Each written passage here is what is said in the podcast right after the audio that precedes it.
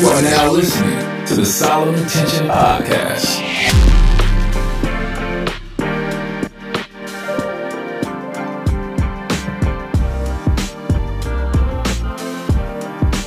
Get into this conversation. I want to kind of start off uh, this this conversation with a statistic. Um, as you all know, this podcast is focused on millennials and providing millennials with content to help us grow and develop and to share different perspectives that shift our mindsets. And so, a statistic that I want to open this up is that uh, currently 22% of the population in the United States are millennials. But it's projected that within the next 10 to 15 years, 80% of millennials will be parents. And currently, about one in five of mothers in America are current millennials.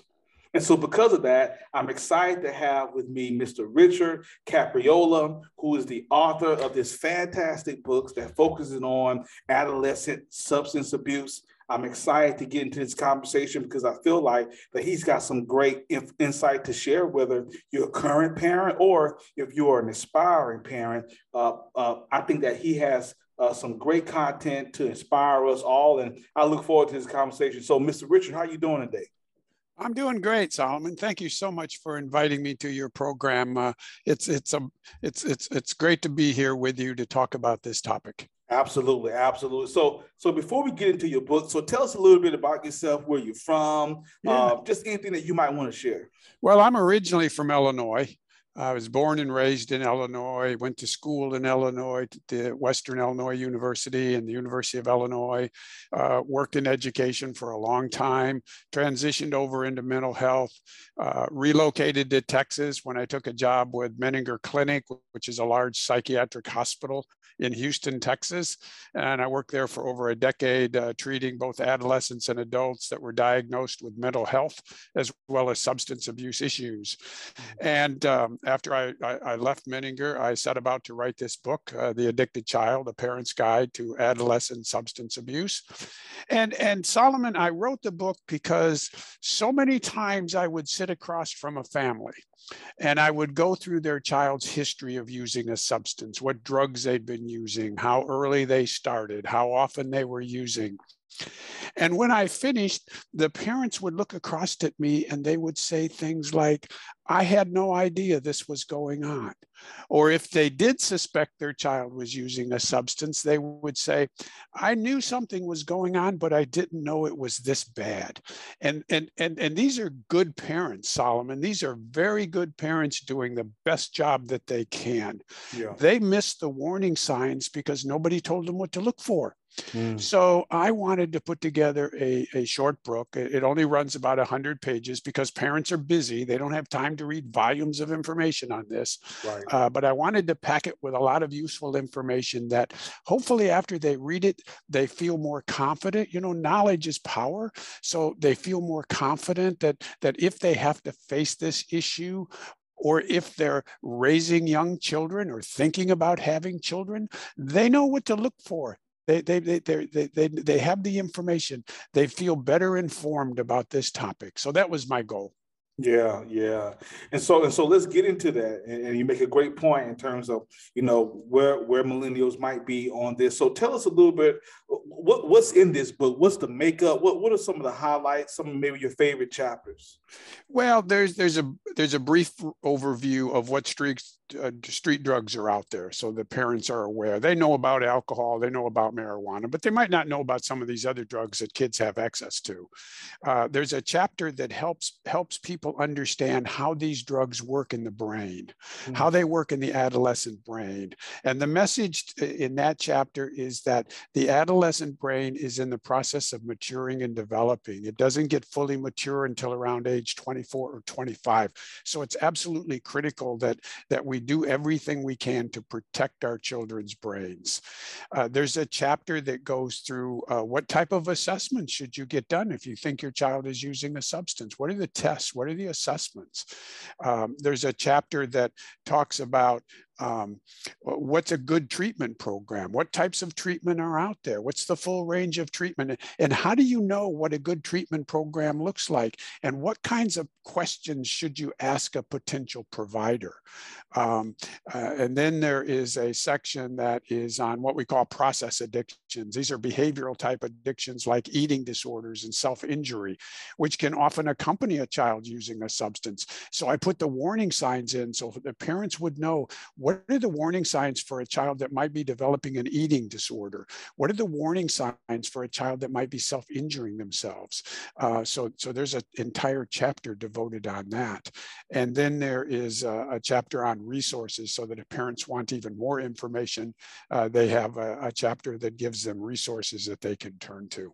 Yeah, yeah, that's good. And so, so talking to to our current parents who are out there, you know, you, you talked about in your book that there is a chapter that that that provides some signs. Yeah. And you talked about how uh, typically uh, parents are unaware or or they did not know that it was at the at the level that it is. And so, what are yeah. some of the signs that that parents can be looking for um, to see to identify if their child has this issue? Well, I, in my book, I have warning signs for alcohol abuse. Mm. I have different warning signs for a child that might be using marijuana.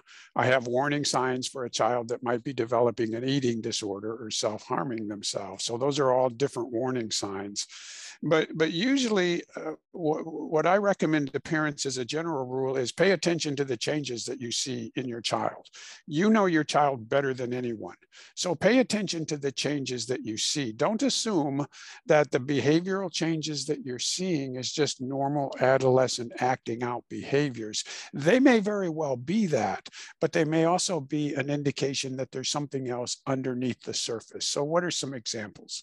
A child whose grades are beginning to decline, mm-hmm. a child who gets into disciplinary problems at school, uh, a, a, child who used to enjoy uh, uh, playing sports no longer wants to engage or enjoy playing sports, a child who used to openly introduce you to their friends now becomes very secretive of who their friends are. So those are some examples of changes. Now, if these changes sort of come and go fairly quickly, uh, it's probably not too concerning. But if they linger on and then you begin to see more and more changes, then it might be time to, to take a deeper look and get some assessments done. So as a parent, you have, you have the information that you need uh, to make decisions on what the next steps should be. So pay attention to those changes that you see in your child. Yeah.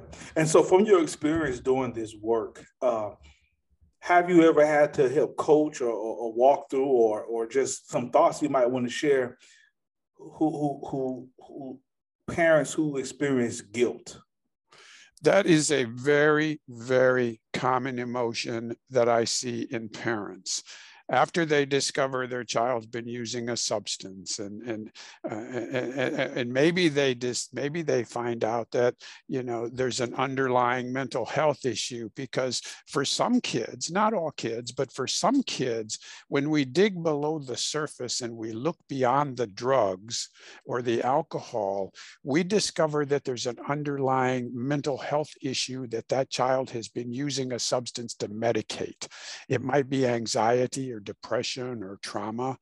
Um, for example, uh, many of the young men and women that I worked with at Menninger Clinic who were smoking marijuana multiple times a day, when I asked them to help me understand why they were smoking so much marijuana, the, the number one answer that came back was it helps me with my anxiety. So some kids, not all, but some kids, there might be an underlying psychological reason that that child is using a substance. And, and if so, that's important to discover and treat as well. Um, uh, so parents just need to know that, that that's an issue. And when they discover these issues, then many times they start to feel angry, they start to feel guilty, they begin to ask questions like, How did I miss the warning signs? Why didn't I know that this was going on? Why didn't I catch this earlier? What kind of a parent am I? So they go on this guilt trip. Um, when in reality, you know, kids are very clever they know how to fly under the radar. Yeah. And parents didn't know about the warning signs because, like I said earlier, nobody told them. But but nevertheless, these parents do have these feelings of remorse and guilt. And and and and that brings up the issue that parents need help too. It's not just the kid that's going through this and using this substance, but the entire family is affected by a child who's using a substance. And parents need help too. Wow. And, and so, in, in, the spirit of that, let, us shift to talk about perhaps millennial millennials who are maybe listening that are newly married, or maybe they're still single, but they know they have a desire to build a family one day, yeah. right? You talk about uh, uh, parents need help too. But while I don't think that you can correct me, you know, where the prevention is, but but for, for individuals, what are some things that, that, that we should begin to at least think about, uh, uh, you know, in, in this space, uh, if we're just considering having children, or maybe support that we might need to give for ourselves, or just, some just some strategy that you would want to give to some interested or new parents? Yeah, that's an excellent question, Solomon, because, uh, you know, if, if, you're planning on having a family, you're just recently married, you anticipate that somewhere down the road you want to start a family, now is the time to become knowledgeable about this entire issue of adolescent substance abuse. The earlier you can learn what's in my book, the earlier you can learn the basics the, the earlier you will be able to begin to work with your child to insulate them from getting captured by alcohol and drugs. So you're never, it's never too early to learn the basics. It's never too early to learn how drugs work in the adolescent brain. It's never too early to learn about what's out there or what types of assessments, if needed, are out there. Because the more knowledge you have as a prospective parent, the more secure you're going to feel that you're going to be able to raise your child and do the best job that you you can to inoculate and insulate them from uh, being involved in drugs. Now, every child, every child, every child is vulnerable to be getting uh, captured by drugs. There is no totally protected child. Doesn't matter where you live, urban, rural, suburban, doesn't matter what your level of income, uh, it, it, doesn't matter what school you're going to send your child to. Every child is vulnerable to being captured by drugs.